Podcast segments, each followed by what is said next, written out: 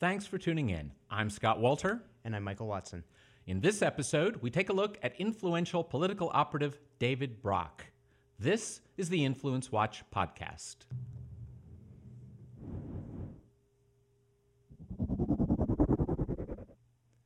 Who is David Brock?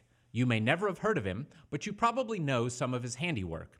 He worked with George Soros to launch a $40 million media campaign against John McCain in 2008. The numerous organizations Brock has founded include the super PAC American Bridge 21st Century, designed to elect Democrats in the 2012 election, and Correct the Record, a super PAC whose goal was to respond to all the negative media surrounding Hillary Clinton. He also owns a majority share of left wing clickbait site Shareblue. A former conservative turned liberal, gun for hire, Brock has been called the silver haired smear artist in the Washington Post for his questionable campaigns against figures on both the right and the left. Time magazine described him as, quote, one of the most influential political operatives in the Democratic Party. Mike, give us a little bit about David Brock's background. So, Brock started out, uh, he graduates from UC Berkeley in 1985. While he's at Berkeley, starts out on the center left, then, in reaction to the excesses of the liberals of the time, becomes a conservative, forms a conservative, um, forms a conservative uh, student magazine, the Berkeley Journal.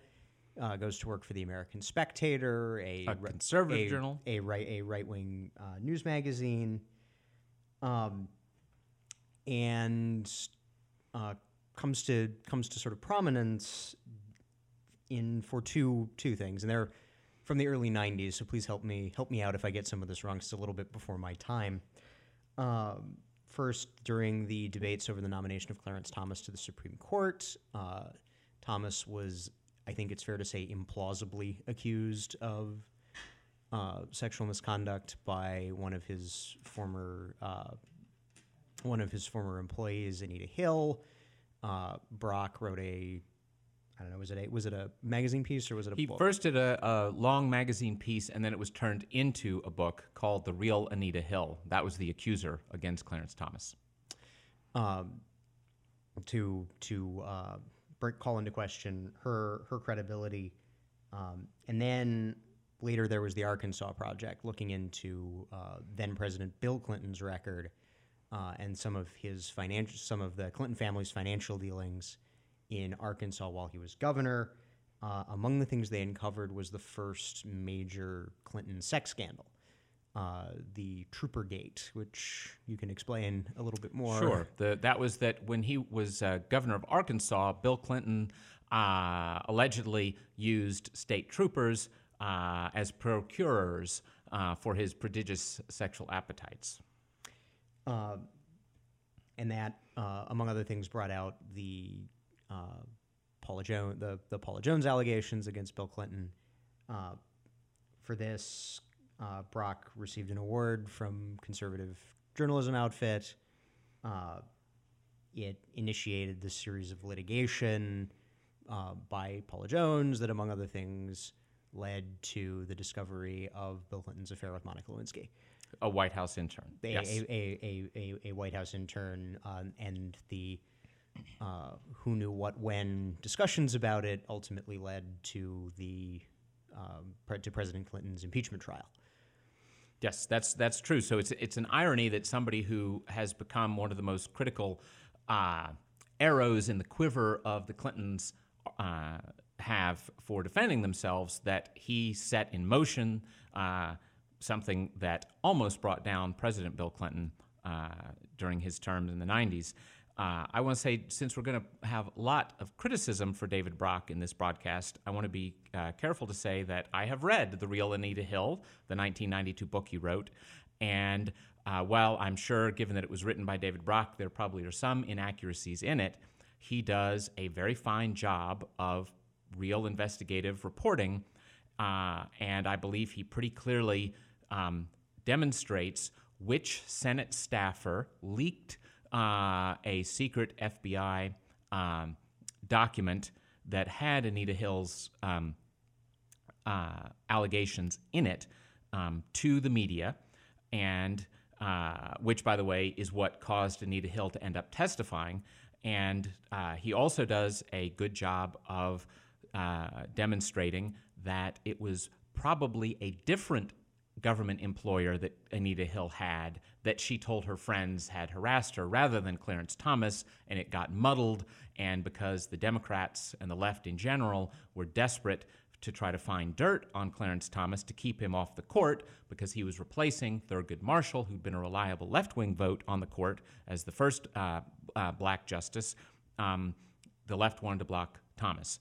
Now, uh, the uh, I should add, by the way, since it's a wonderful case of influence, even if it, it does date back uh, to the to the 90s, what happened, according to Brock, uh, well documented account, was there was a Senate staffer on the Judiciary Committee that had, was uh, holding the Clarence Thomas hearings, and the hearings for Thomas had gone reasonably well, and uh, they were supposedly concluded, and there was going to be a vote uh, of the committee on whether to recommend his nomination to the Senate, and then, of course, the full Senate vote after that. It was after all that had closed that, in desperation, um, uh, it was a Paul Simon's staffer leaks the confidential FBI material to Nina Totenberg at National Public Radio, who is then and still is their um, uh, Supreme Court reporter. And Totenberg called up Anita Hill and said, I'm going to go public with this unless you come out uh, and talk about it publicly yourself. So I guess the sisterhood does not always fit uh, or protect its own. So that led Anita Hill to go public, and they then held new hearings, additional hearings. Um, there was no one who testified at those additional hearings against Clarence Thomas except uh, Anita Hill herself and many women who had worked with Thomas for many years in you know, in House offices, which anybody who's ever been in a House of Representatives office, you're lit- everyone is literally on top of each other, and you had people saying, "I was heard every phone conversation he had for two and a half years, and I never heard, you know, a curse word, much less uh, anything outrageous." But well, let's um, let's g- go now to that was Brock as conservative. Uh, now let's talk about how he flipped over to the left. So Brock switches sides during or shortly after he is commissioned to re- to do a, an investigative research into uh, then First Lady Hillary Clinton, which comes becomes the book. I believe it was it was a book. Yes. Yes. Uh, the that ends up as the seduction of Hillary Clinton. That's the title. Um, the book is commissioned. I believe it was commissioned by the American Spectator. I believe so originally. Uh huh. Um, and it ends up being fairly sympathetic. Uh, and this is kind of the the first uh, indication that he that Brock is is defecting uh, back to the back to the liberal side, and not even so much back to the liberal side, but over to the Clinton family. Uh, I'm going to draw that distinction throughout this conversation that, uh, and it's something that he's been criticized by by left wing writers for Brock is fanatically loyal to the Clintons as a political power vehicle, uh, even more so than he seems to be loyal to progressive liberalism as an ideology. Um, in fact, uh, the New York Times, when Seduction of Hillary Clinton comes out, uh, New York Times review uh, ends up scolding him for being too lenient uh, on Hillary Clinton for her involvement in the controversial Whitewater uh, land scandal uh, that actually, I believe it sent one governor of Arkansas to prison. At least, yes. mm-hmm. um, so, and then in 1997, uh, Brock does a piece for Esquire magazine, Confessions of a Right Wing Hitman, where he basically renounces everything he had done to that point. Yes, that was that was his uh, mea culpa, um, and as you say, uh, he ends up not so much changing his ideology as changing his political loyalties, uh, having been a scourge of the Clintons to being uh, a handyman uh, for the Clintons. and then uh, becomes progressively more involved in the machinery of, of the, the left, the broader left, but as well as the political left. Um, so, uh, as we mentioned in the beginning, by the time you're up to 2008, uh, he's helping uh, George Soros and company uh, spend $40 million campaigning against uh, the Republican candidate John McCain. And then in 2004, though, if we backtrack a little, in 2004, um, he had started what's probably his single best known uh, entity, the 501c3 uh, Media Matters for America. So, uh, can you tell us a bit about the? He, he now has so many groups. What we need to do at this point is start going through what some have amusingly called the Broctopus. Uh, Influence Watch regulars will know that, that people who attack the, the Koch brothers and their operations will call it the Kochtopus because there are numerous groups. Well, there's very much a Broctopus of groups he runs. Right. Yeah. It's the the the many tentacles uh, and the the first and probably foremost tentacle of the Brock organizations of the Broctopus is Media Matters for America. In 2004, Brock writes a book, uh, The Republican Noise Machine, uh, criticizing the mainstream media for being too beholden to the right wing, which we'll lay aside that that's sort of facially absurd. Uh, and he creates uh, this organization, Media Matters for America, which is a 501c3 uh, tax deductible, ostensibly charitable organization uh, modeled on the conservative groups Accuracy Media and Media Research Center, which had, f- which were founded. Um, I believe Accuracy Media was in the 1960s and Media Research Center was in the 1980s. Uh, L. Brent Bozell runs the Media yeah. Research Center. He'd be well known to many, to, to, to political junkies will know him from Fox and elsewhere. um, and they had uh, made their name and made a substantial name uh, condemning and criticizing the uh, left orientation, uh, the the left bias of the Washington Post, the New York Times, the three broadcast networks, later the early cable news, uh, the early cable news ventures, CNN. Um, And who are some of the funders uh, for Media Matters? Uh, let me one one more Oh, point before I get before I get before I get there. So uh, so Media Matters, based on the model that was created by Accuracy Media and Media Research Center, does the same thing in reverse, uh, condemning the. Uh, now it turned now as it has evolved, it has largely focused on Fox News Channel and the other News Corporation properties because News Corporation is known to lean right.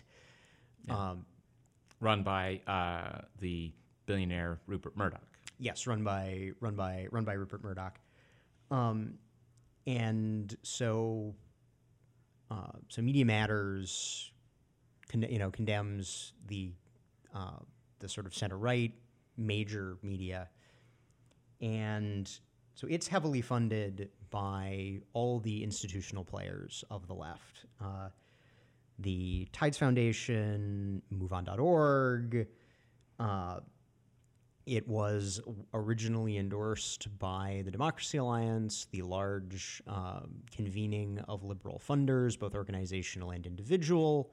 Uh, it's received money from the George Soros philanthropies that we discussed a couple weeks ago uh, in, what was it, episode nine of the Influence Watch podcast? I think so. And of course, George Soros was one of the leading co founders of the Democracy Alliance uh, donor group, which still exists.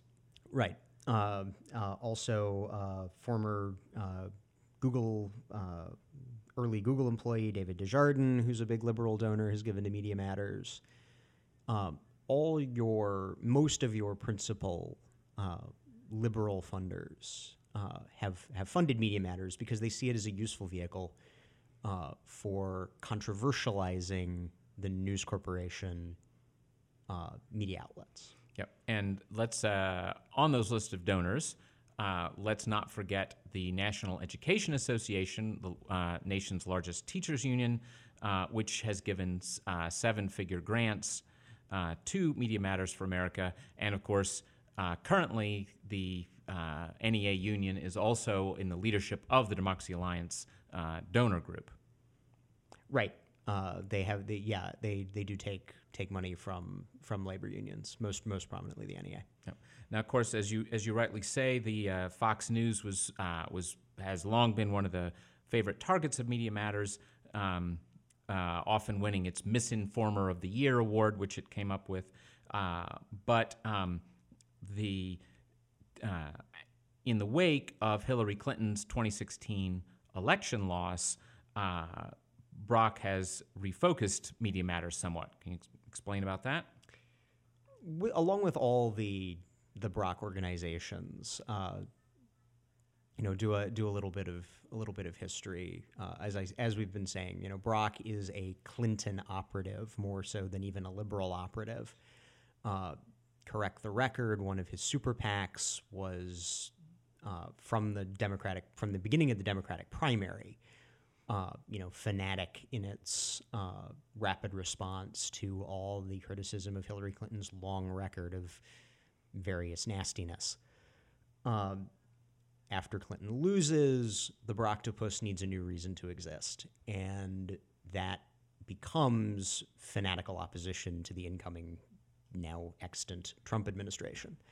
Uh, and we'll get to and we'll get to in some of the other groups the American Democracy and Legal Fund, probably most prominently, which is the uh, the uh, 501c4 litigation arm, which is pursuing this kind of cockamamie theory that because President Trump owns hotels that are occasionally used by people with associations to foreign governments, that violates the Constitution.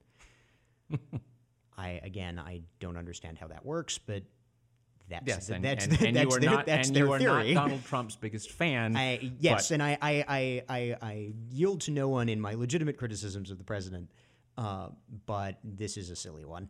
Yes. Um, uh, now there are also, um, and and this is something since the the the whole point of uh, InfluenceWatch.org and our Influence Watch podcast is to connect dots between lots of different groups, and of course, in David Brock's case, there's hardly hardly anyone has more dots to to connect. Uh, possible exception maybe uh, Tom Steyer or George Soros or something, but the uh, the current president of Media Matters for America um, has a really big dot that needs to be connected to him. His name is Angelo uh, and his connection is Democratic National Committee. yes in 2016. in this 20 is not a distant. during during the 2016 election. Uh, Yes. Now the and and this is not not new for Media Matters officials to have been uh, Democratic operatives.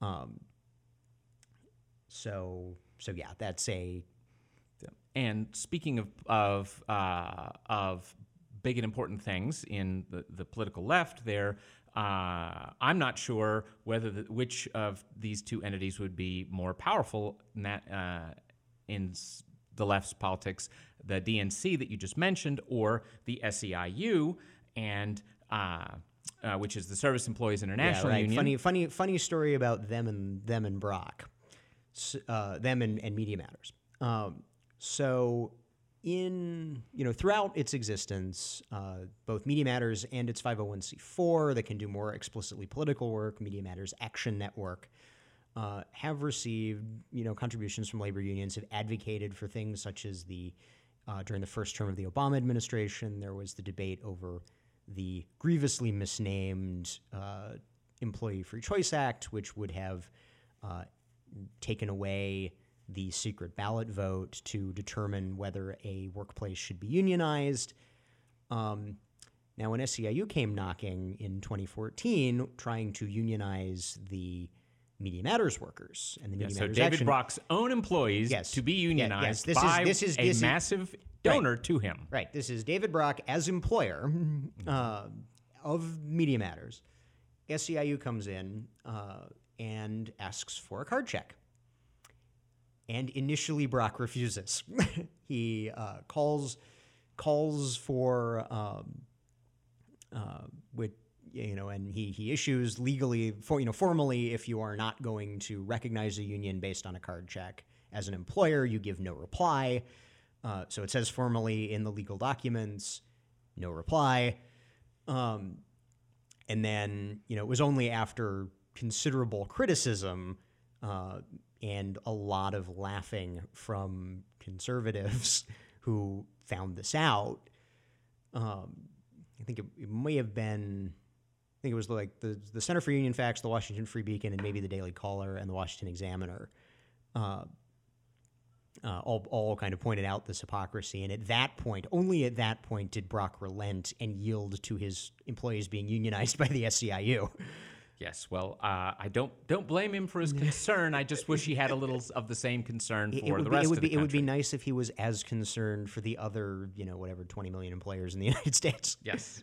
The, um, now, speaking of, of Brock and not always easy relations with other groups on the left, of course, uh, since the election of uh, Donald Trump, the resistance, as they like to style themselves, uh, has become an important feature on the left, but Brock has not always had uh, great relations with that. Can you give us a little of the background there? So the uh, you know again Brock's and this is where you get into Brock's alignment with Clinton's. Uh, and with the sort of Democratic Party established, old Clinton era establishment to begin with. Uh, obviously, as with all opposition parties throughout American political history, you know, the Democratic Party is currently in an identity crisis, trying to figure out what it stands for. And you have the sort of Bernie Sanders far left, and before Correct the Record and all the Brock groups were turned on Trump, who were the Brock groups turned on? Bernie Sanders as Hillary Clinton's principal primary opponent. So when Brock tries to steer the broader opposition to the presidential administration, and here we'll throw out any you know people like me who are center right opponents who wouldn't go near anywhere near anything Brock touched because come on, it's David Brock. Uh, the sort of extreme left, the Bernie Sand, you know, the Bernie Sanders types, the super, uh, the the fanatical identity politics types, uh, they blame the Clintons and they blame because again, in Hillary Clinton's corruption is probably the principal reason that Donald Trump is president today. Clinton's bagmen, people like Brock, Sidney Blumenthal, um, to a lesser extent, John Podesta. So the idea that Brock would sort of lead the resistance, lead the opposition, is not going to be uncontested by these uh, by these sort of uh, far left elements. Yes, if you were a, if you were a general on the losing side of the last battle, it's not clear uh, that we should now all flock to you. Um, well, uh, before we leave the media matters uh, part of the Broctopus, uh, you mentioned the hypocrisy with labor unions. Um, I want to throw in my own favorite uh, hypocrisy incident with Media Matters, and that came back in 2013 uh, when it was discovered that Brock had a bodyguard, Hayden Price Morris was his name, who was carrying concealed firearms in Washington, D.C., which uh, then made such an action a felony. And uh, he uh, got defended, and apparently Media Matters for America paid for it. And the reason I can be confident in saying that is because the left of center magazine, The Atlantic, when they went looking into this, assuming it wasn't really true, ended up, uh, nope, got, sorry, we have to confirm that. Uh, that is indeed um, uh, something that was done. Well, uh, let's move to a, another uh, prong of the Broctopus, and that would be the uh, Elections and Priorities USA. Um, that is a uh, web of groups that raised about 75 million in the 2016 uh, cycle. What are its ties to Brock? So Bra- Priorities USA is one of the big is is the big Democratic presidential super PAC, um, which makes these uncon uncoordinated, unlimited, independent expenditures on behalf of the Democrats. In the 2016 cycle, even during the primary, surprise, surprise, it was supporting Hillary Clinton. Uh, Brock had been on the board. Uh, however, after because of the the sort of relational infighting between Brock's personal super PACs, like Correct the Record, American Bridge 21st Century, and uh, Priorities USA as the sort of main Democratic super PAC, uh, he he resigned in a hissy fit. Yep. Oh, and I'm sorry. One one more thing uh, on the Media Matters. A footnote we should add is uh, InfluenceWatch.org and Influence Watch podcast are uh, products of the Capital Research Center, a think tank in in DC, and uh, Media Matters for America has often attacked uh, employees of CRC. Uh, for things that they have said out there when they have been critical of Hillary Clinton or others. So, wouldn't, wouldn't want to uh, fail to uh, mention that. So, okay, so now we come to another big prong of the Broctopus, um, relatively recent uh, for when it actually joined the Broctopus. It, it, it, he, this is not a group that Brock himself had originally founded, and that is uh, the group best known as CREW, which stands for Ostensibly Citizens for Responsibility and Ethics in Washington. And I'm heavy on the ostensibly. Yes, tell us about that. So, in 2000, shortly after the election of George W. Bush, uh, tell me if this sounds familiar. A bunch of Democratic operatives, uh, led by, among other people, Norman Eisen, who may be familiar to those who have followed current, debate, current debates about some of the uh, ethical issues with the Trump administration, form Citizens for Responsibility and Ethics in Washington, known as CREW. And this organization is explicitly modeled on the conservative litigation and opposition research groups, National Legal and Policy Center, Judicial Watch, especially, that had made life difficult for the Clinton administration by digging up all the corrupt things that Bill Clinton did.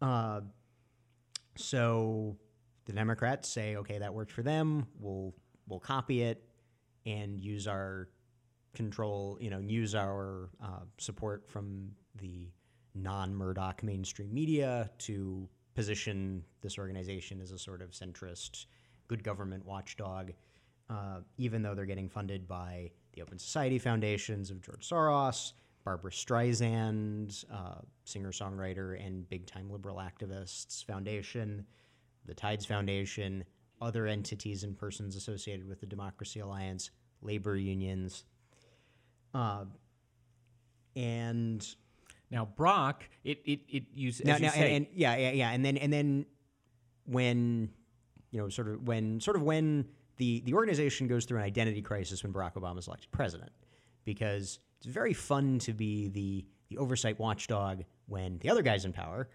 Uh, when your guy's in power, nobody wants to, you know, you you nobody cares. Uh, so after a lot of sleaze, among other things that happen, they appear there is a strong, credible, circumstantial case uh, that they were taking money from the founder of the University of Phoenix's foundation and using it to advocate on behalf of for-profit colleges. yeah, University of Phoenix being the, The University country's Phoenix, yeah, largest being- for-profit higher ed. It's either the largest or the second largest. The only question is whether it's whether the Washington Post company's Kaplan was bigger at the time. Yes. um, the uh, so In two- 2014, yeah, Brock comes on board uh, as chairman. right, and then at that point, mask drops. Crew is obviously partisan, obviously ali- you know partisan in the informal sense, not the legal. Oh no, they broke their five hundred one c three regulation sense. Let me be let me be clear about that. Uh, all That all- we know of. That that we know of. All 501c three organizations are nonpartisan are ostensibly nonpartisan for tax reasons. All the ones in Washington generally align with one side or the other.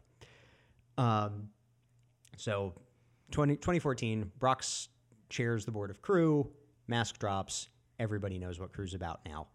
Uh, even though Brock has since left the board, it's still widely believed to be in his orbit, and Crew has sort of led the not just the uh, maybe more credible criticisms of some of the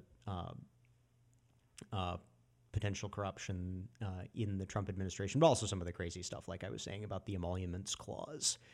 Uh, you know, because he owns hotels that are sometimes used by foreign people. Yes. Uh, also, they filed complaints against Kellyanne Conway, uh, one of the top White House staffers currently.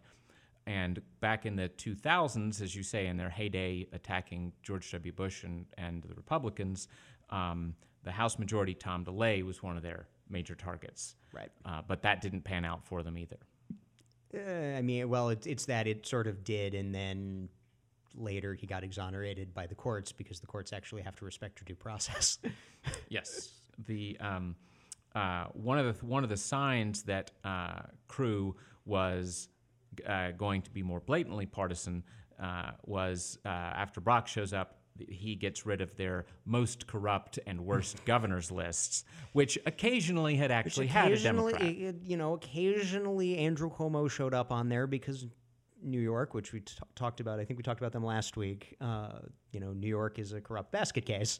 yes. Um, but you can't, you know, if you're David Brock, you can't have, you can't have them uh, s- uh, suggesting that the Democratic Party of New York may have corruption when you're Desperate working- for all those lovely electoral votes for your Oh, candidate. Well, not just that, but also you're uh, advocating on behalf of the most prominent formerly elected New York Democrat, you know, New York Democrat.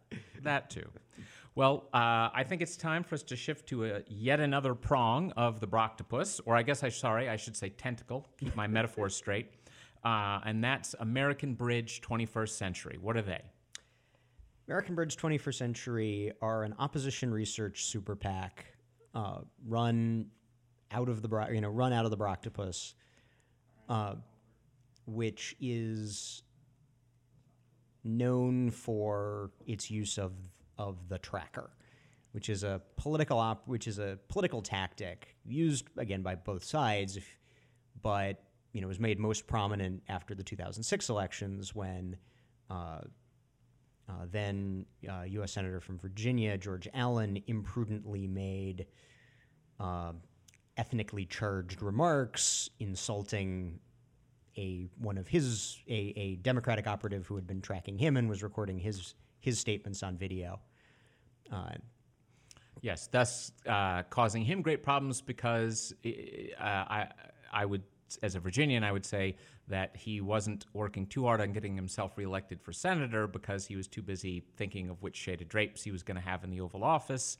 Uh, and he greatly underestimated James Webb, a former Republican who was his opponent. Uh, and, but uh, having said all that, still before the incident with the tracker uh, happened, he was in double had a double digit lead, so maybe he was right. Maybe he would have made it without that. Cer- certainly didn't certainly didn't help himself by by insulting the guy. Um, but anyway, in the hopes of catching another George Allen, uh, American Bridge sends these trackers to track every ostensibly silly thing that every Republican from dog catcher to candidate for president of the United States says. Um, some of the things that they have tried to bring up, I remember there were a couple in 2014 um, that even the sort of BuzzFeeds of the world were like, no, this is ridiculous. Uh, you are taking this out. You know, you are taking this out of context, and your spin is insane. Yes. Um, now, uh, American Bridge 21st Century also itself, you said it's a C4, but it also has an associated super PAC. Uh, or I'm sorry, not super PAC. It- yeah, PAC. yeah. Um, it does have it does have an associated PAC that has spent over eleven million dollars on each of the last three election cycles. Uh, eleven million in 2012, 17 in 2014, and almost 20 in 2016. So financially speaking, it, they uh, uh, this part of the Broctopus seems to be doing well. It, it is it is substantial, not enormous, but substantial. and and the tr- then the trend lines are the way they want them. Well, uh, let's move to another C4 uh, that's a tentacle of the Broctopus, and that would be the American Democracy Legal Fund. So, American Democracy and Legal Fund, I mentioned earlier in the in discussing the sort of whole transition of the Broctopus from a Hillary Clinton supporting organization to a Donald Trump opposing organization. Uh, American Democracy Legal Fund is a 501c4, does litigation. Uh, it was originally uh, the 501c4 arm of CREW, uh, founded when Brock was chairman of CREW. And uh, and so it had, you know, it files campaign finance complaints, uh, other litigation against Republican office holders, uh, and of course, it is funded by people like Rob McKay, who is one of the co-founders of the Democracy Alliance, uh, liberal donor businessman Robert Dyson, uh, television producer Marsha Carsey, um, and one of its original one of its uh, uh, original supporters was former Maryland Lieutenant Governor uh, Kathleen Kennedy Townsend. Yes, one of those Kennedys, possibly best known, at least in these parts, for having lost the 2002 gubernatorial, Maryland gubernatorial election to Bob Ehrlich. Yes. Uh, and then one of the top scalps that the American Democracy Legal Fund can claim uh, is uh, Todd Akin. Uh, if you want to remind us of that 2012 uh, incident. Yeah, uh, probably one of the greatest political fiasco, self-inflicted political fiascos of all time. Todd Akin was a U.S. representative from Missouri running for U.S. Senate, made profoundly bizarre comments uh, that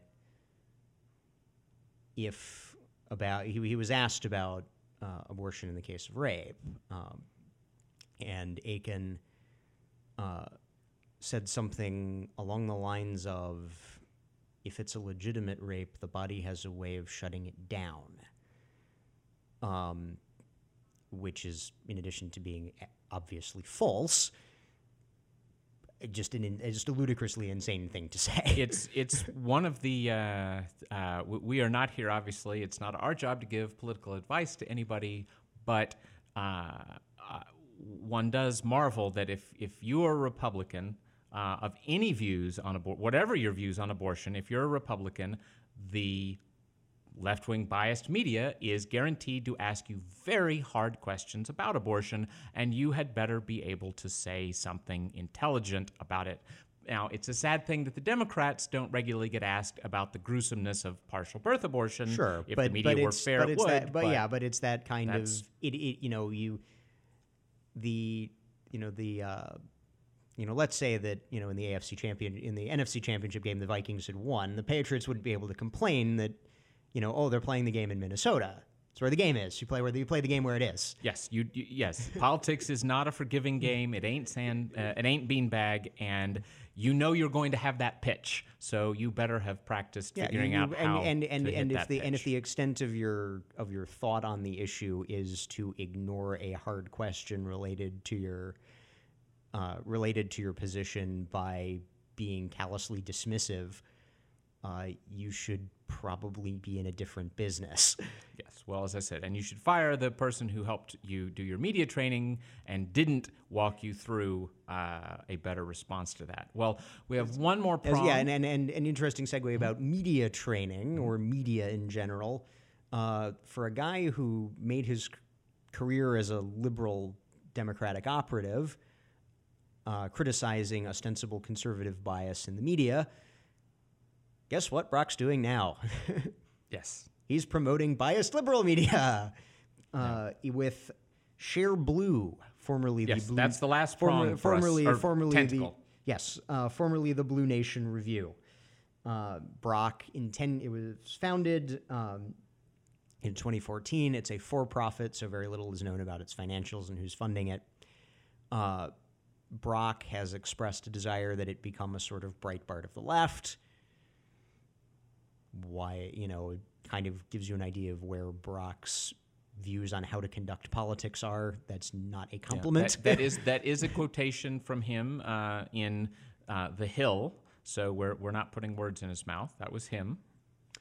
Uh, and in 2016, uh, even during the Democratic primaries, it was used as a as a Clinton vehicle. Uh, it was including going after going after Bernie Sanders and again, as we discussed earlier, about the uh, the uh, left wing opponents of the Trump administration who are very adamant that Brock not be the leader of the resistance. Uh, you know, ironically, one of the pitches that Brock was making was that Bernie would not have won, when in fact, you know, it's scary because Bernie is a genuine left winger, you know, genuine a, a genuine European social democrat uh, but he might have won. yes. Well, I think that we should give the last word, speaking of biased media, let's give the last word to uh, David Von Drehle, who is a liberal Washington Post writer. Um, but he famously said of David Brock, and I've got this is a close paraphrase. Um, it would be unfair to say that David Brock represents everything that's wrong with politics in America, but he represents almost everything that's wrong with politics in America. A hired gun of no obvious ideology who has swung from the left to the right, back to the left, uh, almost as a personality cult of the Clinton of the Clinton family look, it's hard, you know, again, it's hard to say that, you know, he's the worst, you know, the worst human being in Washington, especially now. But the way of politics that Brock has so enthusiastically participated in, uh, you know, of, of all, you know, there are probably some honest, you know, some honest liberals, some honest progressives, some honest social democrats who can genuinely complain when Trump or Trump's supporters or the media organs that have set set themselves up in support of the Trump administration, you know, do an do some unethical things. But if David Brock complains, it's like the old, you know, it's like the old anti-drug PSA. You know, how where did you get this? You know, the father finds the kids the kid's stash of drugs. Where did you find this? How did you learn about this? You, I learned it from watching you, David Brock. yes. Well, and you, you remind me actually of, not, it was not David Von but it was another uh, prominent liberal uh, reporter here in D.C. Uh, who's a friend of mine, and because of uh, his coverage of politics in D.C., he spent lots of time uh, with David Brock. And uh, he's somebody whose judgment I trust. and he said, you know, I, I really don't believe that he cares at all uh, in the end who wins or what policy prevails. That for him, it's just pieces on a uh, chessboard uh, and his ability to raise money and and uh, be a player in the game. Well, uh, that's our show for this week. If you're listening to this on iTunes or Stitcher, know that we broadcast a live video version of this podcast at 10 a.m. on Thursdays on Facebook Live and YouTube, and you can find our pages by searching for Capital Research Center. Uh, and if you're watching the video version, we encourage you to subscribe to the audio on your preferred podcast platform. We'll see you next week.